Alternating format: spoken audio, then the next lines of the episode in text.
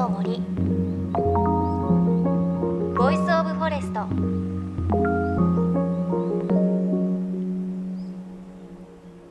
おはようございます。高橋真理恵です。先週から日本の在来馬の写真を撮り続けている女性カメラマン高草美沙さんのお話この番組でお伝えしていますが私も馬がすごく好きなんですが出会いは子どもの頃で子どもの頃夏休みになると馬術クラブの合宿に参加をしてちょっと乗馬を習っていたんですがそれが出会いで小学校12年生の時だったと思うんですが出会いはね結構さ 最悪であまりね好きじゃなかったんですよね。というのも乗馬クラブに行って、ね、たくさん大間さんがいるんですけれど、ね、大間さんってやっぱりこうすごくこう人を見るところがあるというか優しいお馬さんもいるんですがちょっと強気なお馬さんとかもいてそうすると乗馬で乗って最初はこうパッカパッカ歩いてくるんですけどたまにガタンってやるんですよね。あの自転車のちょっと高い縁石踏んだみたいな感じでガタンってやる馬がいてあれがすごく怖くて馬ってね乗るとただでさえ目線が高いのにさらにガタンってやられるのがすごく怖くてねその馬にね当たっちゃう日は本当に朝から夜まで恐怖で あんまり馬が好きじゃなかったっていうのが初めの出会いでした。ただねそこからすごくね仕事なんかでも馬との出会いがあって好きになっていくんですがちょっとその話をすると長くなっちゃうので この話また来週させていただければと思います。さあ GFN38 曲結んでお送りします。命の森 Voice of Forest。ということで今週も日本各地の在来馬を追いかける女性カメラマン高草美沙さんのお話をお届けしていきます。高草さん全国の馬に詳しいだけではなく実は岩手県遠野市という古くから馬の生産が盛んな地域に長年関わり続けているということで今日はそのお話伺っていきます。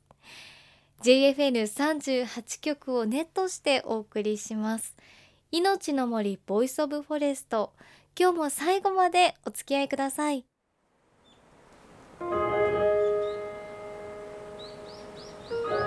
命の森。Voice of Forest。命の森 Voice of Forest。高橋真理がお送りしています。さあ先週に引き続きフリーランスカメラマンの高草美沙さんにお話を伺っていきます。今週もよろしくお願いします。はいよろしくお願いいたします。さあ改めて高草さんは長年日本の馬をテーマに全国各地を巡り日本における人と馬との関わりをいろいろと取材されている方です。で実は高草さん岩手県遠野市に長年通い続けて遠野馬通信という専門誌の編集発行も手掛けていらっしゃいます。あの岩手県遠野市というとねカッパで有名であったり、うん、あとはジンギスカンが美味しかったりとね、ね、岩手県の内陸のところなんですが、うん、あの遠野ではその、乗用馬ですよね、うん。はい、乗るための馬、はい、これを育てるのが盛んだったということで、ええ。え、その馬というのが実はすごくこう優秀な競馬馬の子孫たち、はい、そうですね。あの戦前は軍馬を生産してたので少し重たい大きめの馬を生産してたのとあと人がまあ農作業なんかにも使ってたりしたこともあって大きめのずんぐりした馬が多かったんですけれども、はい、ちょうど50年ぐらい前ですかね。戦後すぐにもう全部が機械化されてしまったのであの馬が愕然と減ってしまったんです。で遠野も馬産地だったのに本当に馬がいなくなってしまってとこれでは良くない。これはせっかくの伝統が途切れてしまうということで馬の愛好家の方たちがあの生産の方たちがじゃあ今に時代は乗用馬というものが世の中のニーズにすごく広がってきているという。ということでじゃあ乗用馬を生産しようということで今までのそのずっと長年の馬産の伝統技術を全部乗用馬生産につぎ込むことになったんですそれであの乗用馬生産組合というものができて今まではずんぐりむっくりの大きめの馬が多かったので、うん、もうちょっと軽いあの女の人でも乗れるような軽い馬を作ろうとした時にあのサラブレッドの血を少し入れたいということで中央団体からそういう馬を寄贈してもらって、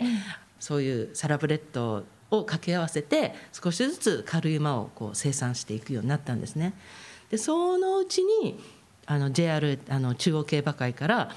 グランドマーチスというあの障害であの軽賞馬になっている馬があるんですけれども、はい、その馬が競走馬を引退して遠野で守護馬になりました常用馬そうかじゃあ常用馬がその戦後、はいえ。ー、もしかしたら衰退してたかもしれないけれど、えー、東の人の人たちの熱い思いで、今も生産されて、はい、ちゃんとニーズもあるってことですよね。そうです。それで今でも必ず年に1回あの秋に競りが行われてあの本州では多分唯一の常用馬の競りと言われてますけれども、うん、今でも、まあ、今は30頭ぐらい毎年上場されますけれども。でそういう馬たちは乗馬クラブさんとかいろんな方に買われてって、うん、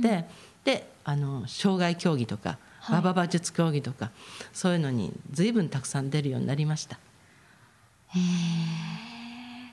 あとは、はい、その遠野では馬搬ですよね、はい、まあ、馬を使って山から切り出したこう材料なんかを運ぶという文化があるということなんですが。馬搬実際に取材されていかがでした、はい、どさんこのところでもお話ししたんですけど山にブルドーザーとかその機械が入るとやっぱり山が荒れるので、えー遠野ではまあ昔から、まあ、機械がなかった時代からあの馬方さんたちが山に馬を連れてってそこで木を切り出して、切り出した木を馬馬に反りをつけるんですけど、その馬に引かせて、あの里に降りてくるというのが非常に盛んだったんですね。で遠野ではその山が馬から切り出してきた木で家を建てるというのが非常に一般的だったそうです。で私が通い始めたそうですね2003年4年ぐらいの時はまだそれでももう馬方さん当時は地田引き地田引きと言いますけれども、はい、馬販ではなくて地田引きと言ってましたけどその時は2人ぐらいの方が現役でまだ実際にお仕事をされてらっしゃいました。でその現場とか行きましたけどやっぱりその足元がすごく悪くて凍ってるところを山の中に入ってって木を全部こう馬が引く反りに全部こう一つ一つ手作業でつけてってそれをまた長い道のりずっと下っていくっていうのを1日天気にもよると思うんですけど5往復から6往復ぐらいかなり厳しい仕事だと思うんですね。足足場も悪いですし寒いし。高草さんの新しい本ですね、はい、人と共に生きる日本の馬の方に馬飯の馬の写真が載っていますが、ええ足太いですね。そうなんです。だからやっぱりそのどさんことか小さい馬じゃなくてじゃない。じゃなくてあのまあ万栄競馬引退したような馬とかそういうのを馬方さんたちが買ってきて今はそういうふうにお仕事に使ってらっしゃったんです。でこれすごい森の中にいるから、はい、これは大変ですね、うん、本当の山の中本当に足場が悪い本当に冬の最中だったので、はいはいはい、うん、その時はちょっとびっくりしました。そんなところでも馬は平気なんですね。うん、だから平気なように馬方さんが使わないといけないのでやっぱり難しいなと思います。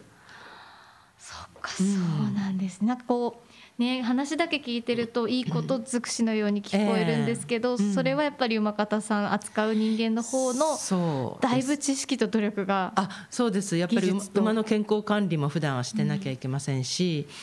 うん、あの現役私が当時通って本当にまだ現役でやってらした方の代々家系で言われてきたことは馬には特別な感情を持っちゃいけないと。それぐらいあの名前を付けるな感情を持つなって言われるぐらい厳しい仕事だったんだなと思います。へいやなんかお話聞いてるだけでもなんか遠野って昔話のね、有名なところとかそんなイメージでしたけど、やっぱりその馬と人との関わりとか背景にある文化を見るとやっぱり面白いなって思います、うん、そうですね。今でも生産あの常用馬生産されてる方の話を伺うと例えばちっちゃい時にその馬の世話が自分の仕事だったって言って、うん、例えば田んぼから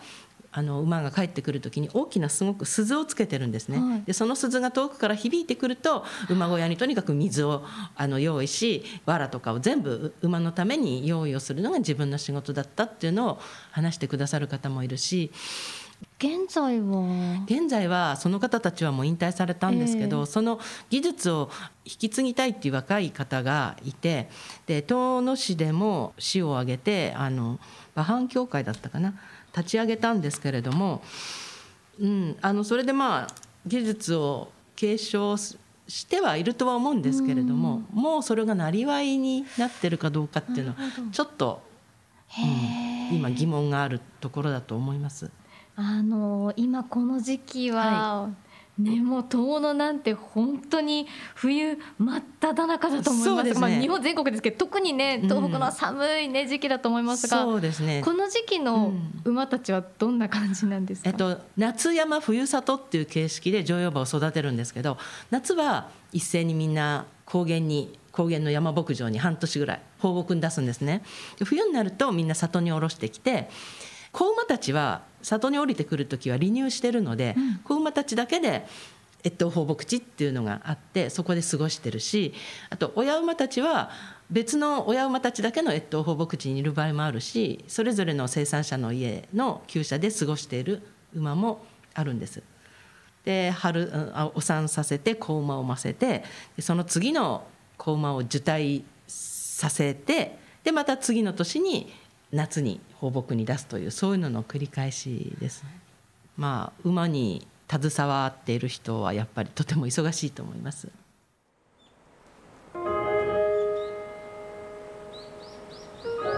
命の森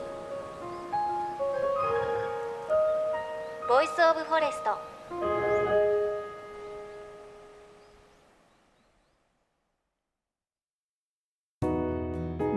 JFN38 局では東日本大震災で被災した沿岸部や全国の震災による津波被害が予測される地域に津波から命を守る森の防潮堤を作る鎮守の森のプロジェクトを支援する募金を受け付けています。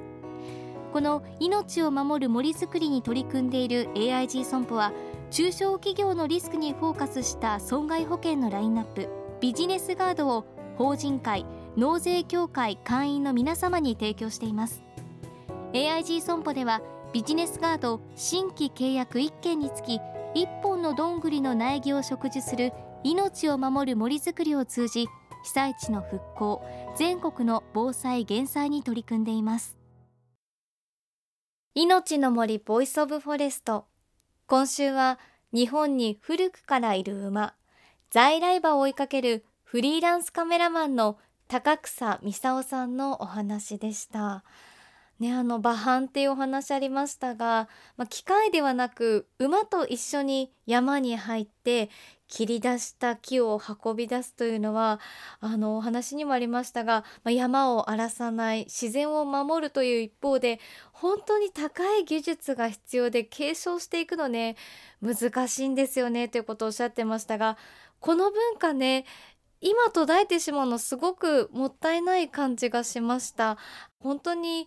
ここ数年ですよね。環境についてこれだけ多方面でいろいろ考えられるようになっていく中でもう一度このね、山を荒らさない馬搬という技術について見直されるといいなとかあとは夏になったら遠野の山の中を馬にソリを引いてもらってみるっていう観光資源にもなるんじゃないかなという感じがして馬好きとしてはこの馬と人との関わり続いていくといいなというふうにすごく感じました。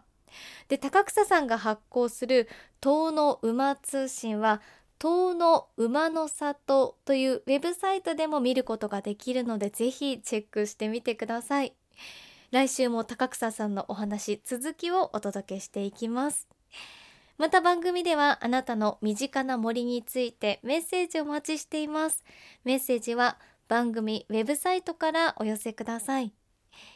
命の森 Voice of Forest。お相手は高橋まりえでした。この番組は AIG 損保の協力でお送りしました。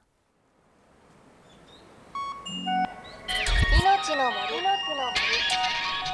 ボイスオブフォレスト。